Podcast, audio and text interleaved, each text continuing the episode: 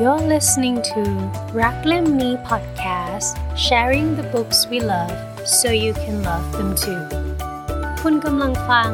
รักเล่มนี้ podcast หยิบหนังสือที่รักมาคุย และอยากให้อ่านไปด้วยกัน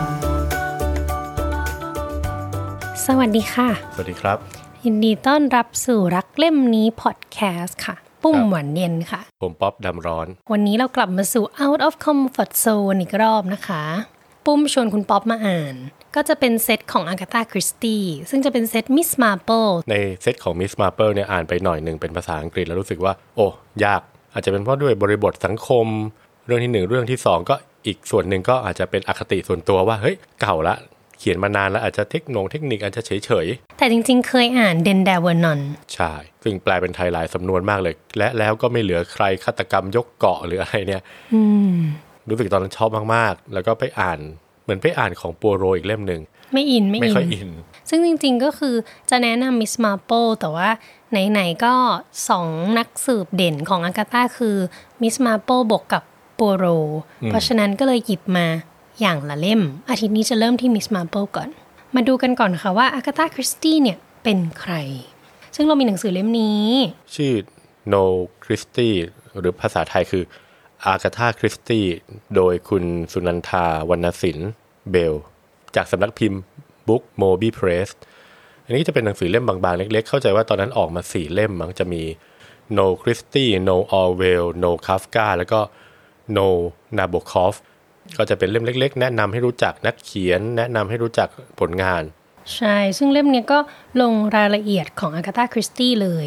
ก็คืออากาธาคริสตี้เนี่ย ชื่อเดิมว่าอากาธาแมรี่คลาริสามิลเลอร์ เกิดวันที่ 15 กันยายน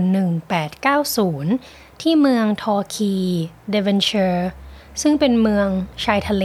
อยู่ทางตะวันตกเฉียงใต้ของอังกฤษ เธอเป็นบุตรสาว ของชาวอเมริกันผู้มีฐานะค่อนข้างดี กับหญิงชาวอังกฤษ แล้วมีพี่สาวคนหนึ่งชื่อมาร์กาเร็ตซึ่งเรียกสั้นๆว่าพี่มาร์ชแล้วก็พี่ชายชื่อหลุยมอนทอนหรือมอนตี้นั่นเอง พี่ทั้งสองเนี่ยอายุอายุมากกว่าอากาตาถึง 11 ปีกับ 10 ปีตามลำดับ ก็เลยรู้สึกเหมือนเป็นลูกคนเดียว แล้วก็ค่อนข้างจะรู้สึกเหงาๆเพราะว่าพี่โตแล้วก็แยกย้ายกันไป เหมือนกับด้วยความที่พี่สาวเขาห่างกันเยอะ แล้วก็ตอนนั้นเหมือนแม่เขาก็เหมือนกับเชียร์ให้เรียนหนังสืออ่านหนังสือ เพราะเป็นผู้หญิงต้องหาความรู้ในในในมุมมองแม่ตอนนั้น แล้วกลายเป็นว่าพอคริสตี้โตขึ้นมา มุมมองแม่เปลี่ยน คือกับพี่เนี่ยแม่แบบอยากส่งให้เรียน อ่ะ อยากให้อ่านหนังสือเยอะ แต่พอมาลูกคนเล็กเปลี่ยนใจจ้ะ บอกอ่าไม่ต้องอ่านหรอกแม่ไม่สอนอ่าน แล้วกลายเป็นว่าเธอก็ อ่านหนังสือเป็นตั้งแต่เด็ก อ่านเอง อยาก หัด อ่าน เอง เธอได้รับอิทธิพลเยอะจากพี่สาวของเธออ อืมก็คงแบบเห็นพี่อ่านก็อยากอ่านบ้างถึงแม้แม่จะแบบไม่ได้สนับสนุนก็ฉันก็ค้น ใช่ คว้าเองนะ ใช่แล้วก็เธอก็เริ่มเขียนนิยาย ตามพี่ พอแต่งงานไปสักพักก็คือมีลูกสาวมาหนึ่งคน แล้วก็พอหลังจากนั้นพอหย่าร้างจากคนแรกเนี่ยประจวบกับว่าแม่เธอเสียชีวิตทำให้เธอเนี่ยเข้าสู่ภาวะซึมเศร้า แล้วก็มีวันก็ขับรถออกไปแล้วก็หายตัวไปเลย ซึ่งอันนี้ถ้าเกิดใครเคยอ่านหรือตามตามอ่านประวัติของคุณคริสตี้เนี่ยเป็นความลับลึกลับมากเลย ซึ่งต่างคนต่างก็อยากรู้แล้วคือหายไปแล้วก็อยู่ดีก็ไปเจออยู่ที่โรงแรม อีกที่หนึ่งเลย เออไกลมากแล้วก็เขาก็บอกเขาจำไม่ได้มาได้ยังไง เหมือนแบล็ k เอาท์ไปเลย ใช่แล้วชื่อที่เขียนลงไปในในในสมุดเข้าพักก็ก็ไม่ใช่ชื่อเธอ แล้วพอหลังจากนั้นเธอค่อยๆ recover กลับมา แล้วก็ได้ไปเจอคู่คนที่สองดูมีความสุข ใช่ ทำให้ผลิตงานออกมาได้เยอะมาก ๆ แต่คือเธอก็เขียนจริง ๆ เขียนนิยายตีพิมพ์ก่อนที่จะหย่ากับคนแรกแล้วล่ะ เออ แล้วก็เริ่มดังแล้วพอเริ่มดังปุ๊บเนี่ยคือ ก็เลย สาม ติดชื่อเลย สามีคนแรกเขานามสกุลคริสตี้ก็เลย กลายเป็นว่าไม่ต้องเปลี่ยนละเพราะเดี๋ยวกลัวจะขายไม่ออก เปลี่ยนไม่ได้ เออเปลี่ยนไม่ได้ อืม ทั้ง บอกทุกคนติดไปละ ซึ่งจริง ๆ แล้วเหตุการณ์ที่เธอวูบหายไปเนี่ยก็มีแต่คนอยากรู้นะ กระทั่งเธอเขียนประวัติตัวเองอ่าแล้วก็ ก็ ค่อย ยังไม่เปิดเผยเรื่องนี้ ตีพิมพ์หลังจากตัวเองเสียชีวิตเนี่ยก็ยังไม่มี หาย ไม่ ไป มี เฉ การ ย กล่าวถึง อันนี้ให้ผมคิดคำๆเขาจะแบบเอ้ยเหมือนกับลองดูซิว่าฉันจะหายตัวไปได้ไหมจากคนที่มีคนรู้จักคนดังคือไม่รู้เขาอาจจะคิดพล็อตนิยายอยู่หรือเปล่า ๆแต่ปุ้มว่าเขาอาจจะหนีไปพักใจ อืม ไม่ไหวแล้วขอหายตัวไปสักพัก คริสตี้เนี่ยมีผลงานนวนิยาย แนวสืบสวนทั้งหมด 66 เรื่อง ผลงานเล่มแรกคือ The Mysterious Affair at Styles อันนี้ตีพิมพ์ 1920 ซึ่งเป็นเล่มแรก แล้วก็ ปรากฏตัวครั้งแรกของตัวเอกชื่อปัวโรด้วย จะคุยกันตอนหน้า ให้ได้ทั้งสองอารมณ์ อืม ว่าตัวละครเอกสองตัวเนี้ยเขาเขียนได้แตกต่างกันขนาดไหน อืมเราก็จะเริ่มที่ Miss Marple วันนี้ก่อน เล่มที่เราจะพูดถึงวันนี้นะคะก็คือ A Murder is Announced by Agatha Christie ตีพิมพ์ 1950 ในอังกฤษนั่นเอง โดยแปลเป็นไทยชื่อประกาศฆาตกรรม เล่มที่ผมถืออยู่เนี่ยที่ผมอ่านเนี่ยจะเป็นของแพรวสำนักพิมพ์ แปลโดยคุณอนุตรามหาเดช ก็คือเรื่องเนี้ยเปิดเรื่องมาเนี่ยก็จะเป็นเหมือนบรรยากาศในเมืองเล็ก อืม ๆ ค่อยๆ ซูมเข้าไปดูในแต่ละบ้านว่า มื้อเช้าวันนี้ในแต่ละบ้านทำอะไรกันอยู่ สิ่งที่แต่ละบ้านเนี่ยรับประทานพร้อมอาหารเช้าก็คือหนังสือพิมพ์ เท่าที่อ่านดูทุกบ้านมีหนังสือพิมพ์เกินหนึ่งเล่ม อ่าสามสี่เล่ม แต่ว่าทุกคนก็จะรับอยู่หนึ่งเล่ม ก็คือจะเป็นเหมือนหนังสือพิมพ์ท้องถิ่น The Gazette ที่จะเป็นประกาศของในชุมชนนี่แหละ โดยที่คนก็จะมาบอกอ่ะฉันขอลงโฆษณานี้หน่อยจ่ายไปเขาก็ตีพิมพ์ให้ ไม่ว่าจะเป็นขายหมาขายแมว ขายไก่ขายเป็ด แล้วก็ประกาศขายของนั่นนี่ แล้วก็มีประกาศอ่าใครเสียชีวิตก็ประกาศในนี้ ซึ่งเหมือนเล่มนี้แม่บ้านแล้วก็แบบเหล่าป้าๆทั้งหลายเนี่ยจะอยากอ่านก่อนเลย รีบหยิบขึ้นมาแล้วก็คล้ายๆเป็นกอสิบคอลัมน์ เป็นแบบว่า มาดูว่าเกิดอะไรขึ้นในชุมชน ถ้าเป็นเล่มอื่นมันจะเป็นเหมือนเรื่องเรื่องชาวบ้านที่ไกลตัวนี่เป็นเรื่องเป็นเรื่องชาวบ้านที่ใกล้ตัว เปิดเรื่องมาเป็นบ้านหลาย ๆ หลังเนาะแล้วก็เจอประกาศหนึ่ง A murder is announced and will take place on Friday October 29th at Little Paddocks 6:30 p.m. ซึ่งถ้าแปลเป็นไทยก็คืออ่ะประกาศว่าจะมีการฆาตกรรมเกิดขึ้นวันที่ 29 ตุลา อืม ซึ่งเป็นวันศุกร์นี้เวลา 18 นาฬิกา 30 นาที ที่ Little Pet Dog จริง ๆ คือมันเป็นชื่อชื่อของบ้านหลังหนึ่ง พออ่านถึงตรงเนี้ยก็รู้สึกว่าตายละอยู่มาประกาศฆาตกรรมลงอย่างนี้เลยเหรอ แต่กลายเป็นว่าในมุมมองของตัวละครในเล่มเนี่ย เขารู้สึกว่ามันเป็นเกม ให้เล่นเกมแล้วก็มีคนที่ถูกตั้งให้เป็นโจร แล้วปิดไฟแล้วก็สะกิดเลือกที่จะฆ่าใครสักคน แล้วคนคนนั้นก็ต้องลงไปนอนหรือทำท่าว่าเออตายแล้ว แล้วก็ทุกคนก็ต้องทายว่าใครเป็นโจรคนนั้น ก็กลายเป็นว่าชาวบ้านทั้งหลายทั้งปวงเนี่ยก็คิดว่าเป็นเกมนี้ อืม อืมแล้วก็คิดว่าจะไปร่วม แต่ว่าการที่จะไปร่วมเนี่ย แต่ละคนก็รู้สึกว่าเอ้ยก็ไม่ได้ชวนตรงๆ จะทำยังไงดี อืมก็จะมีหลาย ๆ ครอบครัว แต่ละคนก็จะคุยกันว่าเฮ้ยบ้านนี้ทำไมทำมาประกาศแบบนี้ ก็ต้องเท้าความว่าไอ้เจ้าบ้าน Little Pet Dog บ้านนี้จะอยู่ด้วยกัน 6 คน ก็จะมีคุณ Black Lock ซึ่งอายุประมาณ 60 กว่าเนี่ย เป็นเจ้าของบ้าน เจ้าของบ้าน ชื่อจริงก็จะเป็น Leticia อืม อ่าแล้วก็จะมีเพื่อนมาอยู่ด้วยคือคุณดอร่าบันเนอร์ เวลาคุยกันจะเรียกกันบันนี่ ใช่ แล้วก็มีหลานสองคนมาอยู่ด้วย เป็นแพทริกกับจูเลียซัมมอน อืม คุณนาย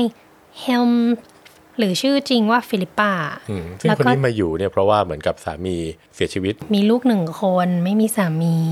แล้วก็คนสุดท้ายเนี่ย เป็นสาวรับใช้ชื่อมิตซี่นี่เอง ซึ่งเข้าใจว่าน่าจะมาจากยุโรปตะวันออก คือหนีสงครามมา ก็ต้องกลับมาก่อนว่าเล่มเนี้ยตีพิมพ์ปี 1950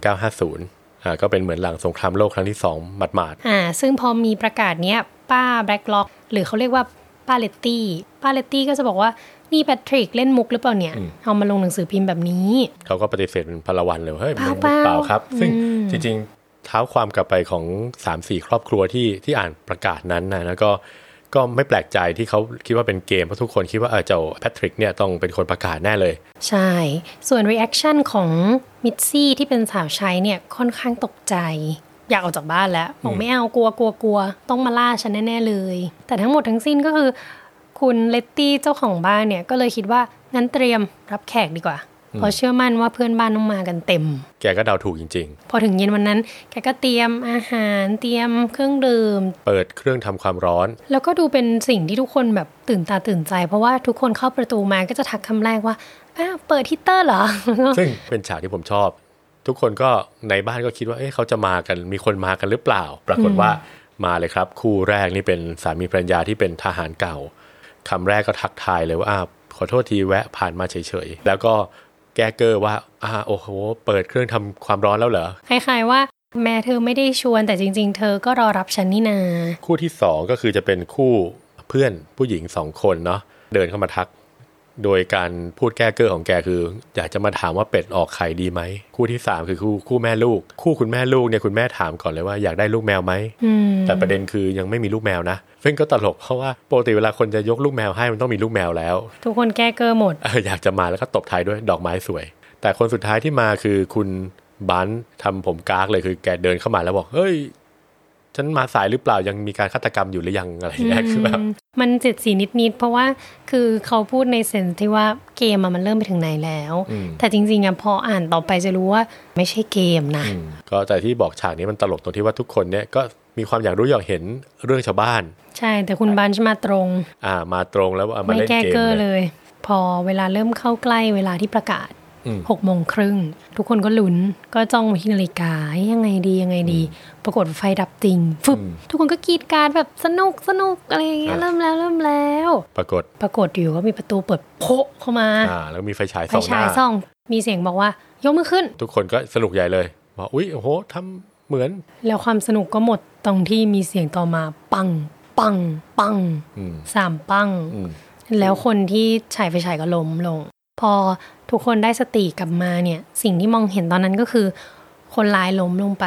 มี อืม ปืนอยู่ข้างๆ มีไฟฉายอยู่ข้าง อืม ๆ คุณเลตตี้ของเราเจ้าของบ้านเนี่ยก็มีเลือดไหลลงมา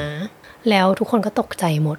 แล้วก็มีเสียงบิดซี่สาวใช้เนี่ยกรี๊ดอยู่ใน อืม ห้องครัว แกก็หลอน อืม ลาหลอนของแกไป ใช่ เราก็เริ่มกันตรงนี้ว่ามีคนตายจริง คือ ใช่ ผู้ชายคนนั้นที่ล้มลงไปเนี่ยตายแล้วจ้ะ ซึ่งจากมุมของของแขกเนี่ยก็มองว่าเข้ามาปล้น แล้วยิงตัวตาย ไม่ว่าจะเป็นด้วยอุบัติเหตุ หรือว่าฆ่าตัวตายก็ไม่มีใครรู้ แต่ทุกคนเหมือนสรุปไปแค่นี้ แต่ถามว่าปล้นจริงหรือเปล่าก็ไม่ได้มีช่วงเว้นว่างให้ริบทรัพย์สินหรืออะไร คุณเลตตี้เนี่ยที่เป็นเจ้าของบ้านก็เลือดออก ใช่ แต่ในขณะที่คุณดอร่าที่เป็นเพื่อนเลตตี้เนี่ย ก็กรี๊ดเลยว่าแบบมาทำลายแน่ๆ เพราะว่าเขาเคยมาที่บ้านก่อนนะผู้ชายคนเนี้ยแล้วก็มาเพื่อแบบมาจัดการเลตตี้ชัวร์อืม เพราะว่าก็เท้าความว่าคนนี้มีคนจำได้ว่าเป็นใคร อืม ก็คือเป็นพนักงานอยู่ที่โรงแรมแห่งหนึ่งที่อยู่ในเมือง โดยที่ว่าเคยเข้ามาที่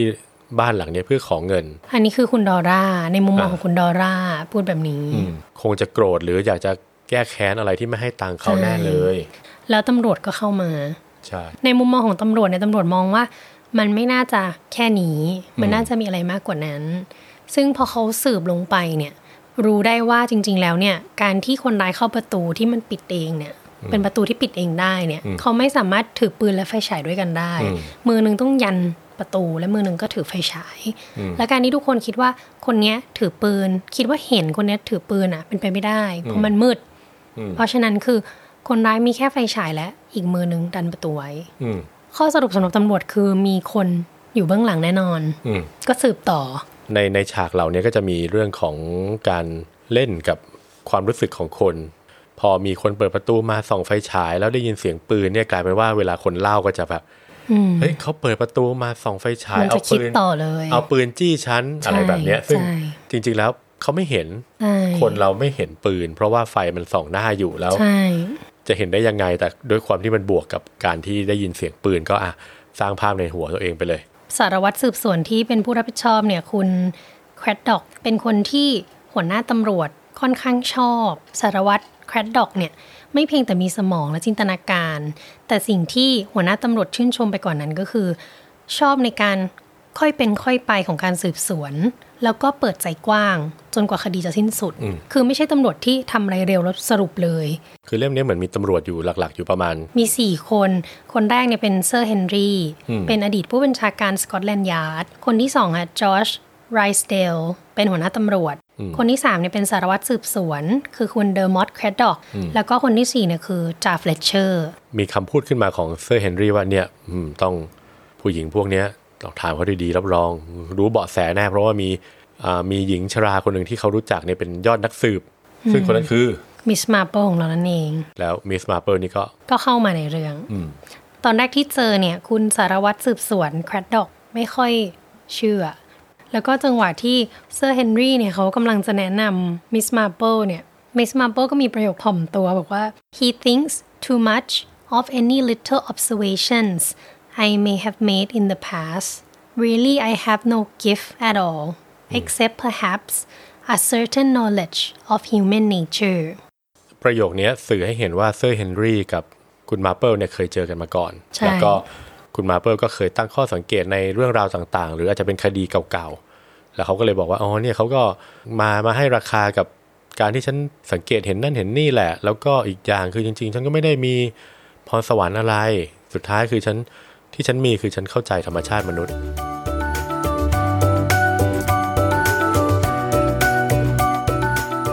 ก็หลังจากนั้นพอ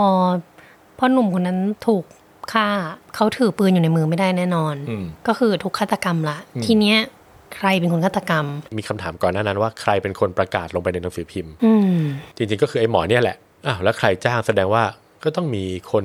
อยู่เบื้องหลังแน่ ๆ เลย แล้วก็ไปสืบต่อว่าเจ้าคนนี้ก็เหมือนกับสัมเลเทเมา แล้วก็ใช้เงินเกินตัวโกงเงินโรงแรม อืม ลูกค้าจ่ายเช็คมาแล้วก็ปลอมเช็คเขา จริงๆ เริ่มที่มิสมาเปิลเลยมิสมาเปิลมาพูดว่า เขาเป็นคนที่ปลอมเช็ค เพราะฉะนั้นการที่เขาอยู่ๆจะเข้าไปในบ้านอีกคนนึง แล้วก็เอาปืนไปปล้นเลยเนี่ยมันเป็นไปได้ยากทำให้ตำรวจก็เลยสืบต่อว่าแล้วถ้าเกิดว่าคุณเลตตี้คนเนี้ยเสียชีวิตเนี่ยใครจะได้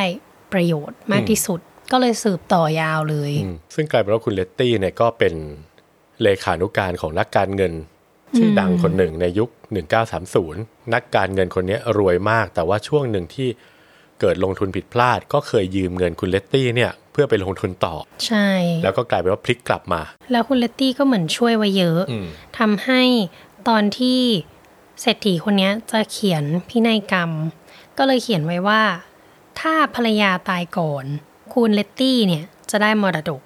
อืม แต่ทีเนี้ยพอถึงคราวที่จะเขียนว่าแล้วถ้าเลตตี้ตายก่อนล่ะ ใครจะได้ อืม คุณเศรษฐีคนเนี้ยมีน้องสาวคนหนึ่งแต่ไปแต่งงานกับคนที่เขาไม่เห็นด้วย อืม เขาทะเลาะกันเป็นเรื่องใหญ่โตเนี่ยเขาก็ไม่อยากยกให้น้องสาว ภรรยาก็เลยบอกว่าอ้าวแต่ว่ามีหลานไง คือน้องสาวคนเนี้ยมีลูก ชื่อพิบกับเอมมา อืม ก็เลยบอกว่างั้นถ้าเลตตี้ตายก่อน ก็ยกให้พิบกับเอมมาสิเพราะว่าจริง ๆ แล้วเนี่ย คือคุณภรรยาตอนนี้อยู่สุขสบายแล้ว ไม่ได้ต้องการอะไรเพิ่มไปกว่านี้ แล้วคุณภรรยาเองก็ค่อนข้างจะร่างกายไม่แข็งแรง ถ้าเทียบกันเนี่ยคุณคุณนักการเงินคนเนี้ยกับภรรยาเนี่ยเขาคิดว่าภรรยาน่าน่าจะตายก่อน ใช่ เพราะว่าป่วยหนักตลอดเวลา แต่กลายเป็นว่าคุณผู้ชายตายซะแล้ว ซึ่งพอตำรวจพอรู้เรื่องเนี้ย ก็รู้สึกว่าอย่างนี้แสดงว่าคนที่จะได้ประโยชน์จากการตายของเลตตี้ ก็เป็นพิบกับเอมมาสิ อืม ซึ่งพิบกับเอมมาเนี่ยไม่เคยมีใครเห็นมันนานมาก อืม แต่ด้วยอายุอานามเนี่ยพอดีกับจูเลียกับแพทริก ซึ่งเป็นหลานที่มาอยู่กับคุณแบล็กหลอก ใช่เขาก็เลยพุ่งไปที่ว่าอาจจะเป็นสองคนนี้หรือเปล่า ก็คือจูเลียเป็นเอมมาแพทริกเป็นพิบหรือเปล่า ก็คือถ้าเกิดสองคนเนี้ยเขาจะได้เงินก็ต่อเมื่อเลตตี้ตาย คือคือหนังสือแนวเนี้ยก็จะเรียกว่า Who Done It ซึ่งใครทำก็ขึ้นกับว่าแรงจูงใจคืออะไร ตอนนี้เราเจออแรงจูงใจละ ก็มาดูกันว่า เอ๊ะใครมันไวนี้นะ แต่ปรากฏว่าพอสารวัตรสืบสวนเนี่ยขอดูรูปเก่า อืม ๆ เพื่อจะดูว่าอ้าวแล้วหลานน่าจะหน้าตาเป็นยังไง อืม ปรากฏว่ารูปส่วนใหญ่เนี่ยถูกดึงออกไปหมดเลย อืม ก็ยิ่งรู้สึกว่าอื้อหือนี่คนในแน่นอนละ แล้วที่ตลกคืออย่างที่บอกว่าบ้านในหมู่บ้านเนี้ยเดินถึงกันหมด มีการแลกเปลี่ยนอาหารกันอาจจะผิดกฎหมาย ในการปันส่วนอาหารเขาก็เลยเปิดประตูให้ใครจะเข้ามาวางของ คือตอนเนี้ยทุกคนน่าสงสัยกันไปหมดเลย ก็มีฉากที่คุณผู้พันเนี่ยปืนหายอีก คือมันกลายเป็นว่าเหมือนทุกคนก็มีมีเรื่องที่ทำแล้วไม่อยากบอกตำรวจ ก็เลยทำให้บางอย่างก็ตอบไม่ตรง อืม ตั้งแต่แรกสักทีเดียว เพราะว่าทุกคนเหมือนมีบางอย่างที่อยากซ่อน อืม มันก็เลยทำให้ตำรวจยิ่งหาไม่เจอว่าสรุปความจริงคืออะไร หลักฐานที่เพิ่มเติมก็คือหลังจากนั้นในยตำรวจก็พบว่ามันมีประตู ซึ่งตอนแรกเข้าใจว่าเป็นประตูปลอม แต่ไปไปๆมาๆปรากฏเป็นประตูจริง ที่เหมือนถูกหยอดน้ำมัน อืม เมื่อไม่นานมานี้ อ่ะ แล้วก็โต๊ะที่เคยขวางประตูเนี่ยก็ถูกเอาออกในคืนวันงานอีก อืม คือมีหลายจุดมากที่ตำรวจก็เริ่ม เอ๊ะทำไมนะ รูปก็หายประตูก็ถูกหยอดน้ำมัน อืม ปืนผู้พันก็หาย ก็คือในเหตุการณ์ที่ไฟดับเนี่ยตอนแรกเขาคิดว่าผู้บงการคนที่มายิงเลตตี้ และหรือคนที่ยิงไอ้หนุ่มคนที่บุกเข้ามาเนี่ยเป็นคนข้างนอก แต่กลายเป็นว่า เอ๊ะ อาจจะหลุดออกมาจากห้องนั้น หลังจากนั้นไม่นานเนี่ยก็เป็นวันเกิดของดอร่า คุณเลตตี้เนี่ยก็จัดงานให้แบบใหญ่โต อืม อาหารการกินอย่างดี มีเค้กช็อกโกแลต เค้กช็อกโกแลตที่เจ้าแพทริกอะเรียกว่า delicious death อร่อยจะตายแล้วอะแล้ววันนั้นก็ ผ่านไป พอตกหัวค่ำเนี่ย ดอร่าก็บอกโอ้ปวดหัวจังสเปรินฉันหมดเนตตี้ก็บอกไปหยิบหัวเตียงฉันสิมี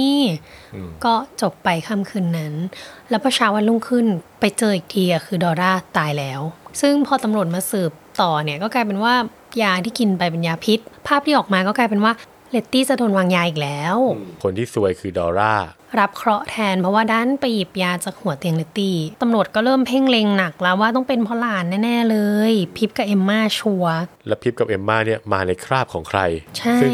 จะบอกว่าแค่เฉพาะคนในบ้านก็ไม่ได้ เพราะว่าเพราะว่าบ้านนี้เข้าเข้านอกออกออกในกันได้หมด แล้วก็จัดงานกันบ่อยๆ กลายเป็นว่าคนร้ายต้องเป็นคนที่อยู่ในเหตุการณ์คืนฆาตกรรมนั้น คือตอนเนี้ยถูกแอสซูมว่าพอไฟดับปุ๊บ มีคนนึงออกจากห้องทะลุประตูที่เพิ่งถูกหยอดน้ำมันน่ะ วิ่งออกไป แล้วไปโผล่ข้างหลังผู้ชายคนนั้น อืม แล้วจังหวะที่ผู้ชายฉายไฟ แล้วก็บอกว่ายกมือขึ้น คนนั้นก็ยิงเปี้ยงเปี้ยงๆเข้ามาในห้อง ผู้ชายคนนั้นก็ตกใจเฮ้ย หันกลับไปฟรึบปืนนัดที่สามก็เปี้ยง ใส่ผู้ชายแล้วก็วิ่งกลับประตูเดิม อืม แล้วมายืนทำเป็นไม่รู้ไม่ชี้อยู่ในห้อง อ่ะ แต่คนคนนั้นคือใคร ไปอ่านกันต่อได้ใน The Murder is Announced ซึ่งเรื่องเนี้ยปุ้มก็ไปชอบประโยคหนึ่งที่มิสมาโปพูดตอนถ่ายเล่มแล้ว ที่ตลกคือประโยคเนี้ยเราชอบเหมือนกัน อืม แล้วเราชอบตั้งแต่ ที่เดียวกัน คำ เล แร ยปะ ตัดตรงนี้เลย ที่เดียวกันเลยปะ People with a grudge against the world are always dangerous. They seem to think life owes them something. I've known many and invalid, and they've managed to lead happy, contented lives. คือชอบประโยคนี้ที่สุดเลยบอกว่า it's what in yourself that makes you happy or unhappy ฟังภาคไทยบ้างนะครับ ผู้คนที่ไม่พอใจโลกเป็นคนอันตรายเสมอ พวกเขาดูจะคิดว่าชีวิตเป็นหนี้พวกเขาบางอย่าง ฉันรู้จักคนป่วยมากมายหลายคนที่ทุกข์ทรมานอย่างหนัก และพวกเขาก็หาทางใช้ชีวิตด้วยความพอใจและมีความสุขได้ สิ่งที่อยู่ในตัวเรานั่นแหละ คือสิ่งที่ทำให้เรามีความสุขหรือไม่มีความสุข คืออันเนี้ยมันโดนมาก มันทำให้แบบหยุดอ่านอยู่หลายรอบเลยนะ เพราะว่ารู้สึกว่า เออป้าพูดถูก คือไม่ว่าสถานการณ์ในโลกหรือในรอบตัว หรือคนรอบข้างจะเป็นยังไง หรือว่าเราจะได้ประสบความทุกข์ แล้วเราจะไปโทษชีวิตอย่างเงี้ย เราก็จะไม่มีความสุขเอง สิ่งที่สำคัญนะที่จะทำให้เราอะมีความสุขหรือเปล่าอยู่ข้างในล้วนๆสถานการณ์เดียวกันคนสองคนเจอเหมือนกัน reaction ไม่เหมือนกัน อืม เราเลือกได้ว่าเราจะมีความสุขหรือเปล่า ใช่ ถ้าเจอเรื่องไม่ดีก็คิดว่า เดี๋ยวมันก็ผ่านไป ก็ดูหนังดูละครย้อนดูตัวนะฮะ เอพิโซดหน้าเราจะไปของยังคงเป็นอากา h าคริสตี้อยู่ อืม แล้วก็จะเป็นคุณปัวโร ซึ่งจริงอันเนี้ยเอาตรงๆนะ เป็น out of comfort zone สำหรับปุ้มเช่นกัน เพราะว่าอากา h าคริสตี้เคยอ่าน แต่ไม่เคยอ่านปัวโร ซึ่งอ่านแล้วเนี่ยบอกเลยว่ารสชาติต่างกันสนุกคนละแบบมิสมาเปิลจะเป็นธีมคล้ายๆแบบอบอุ่นนิดๆอะเป็นเหมือนโกซี่มิส t e รีในแง่ของมิส t e รีที่เกิดในโลโ a l แต่ว่าปัวโรจะแบบ เอาใจฝั่งผู้ชายได้ดีกว่าเลยอะคือจะแบบมีการฉูดฉาด มีความบู๊ มีความกวน คือครบรถ อืม คนละสปีด อืม คือการเล่าเรื่องรู้สึกเลยว่าคนละสปีดเลย อืม ก็อาทิตย์หน้าเดี๋ยวมาเล่าปัวโรให้ฟัง เหมือนเล่มของปูโรจะโดนโดนใจผมมากกว่า อืม มันเป็น ในใน สไตล์ผู้ชายมากกว่า เออในแง่ของลำดับเรื่องการเดินเรื่องเนาะ อืม ก็คือของคุณปัวโรจะเป็น A B C Murders อืม อืม พบกันอาทิตย์หน้าค่ะ Thank you for listening to รักเล่มนี้ podcast sharing the books we love so you can love them too พบกันทุกวันจันทร์ค่ะ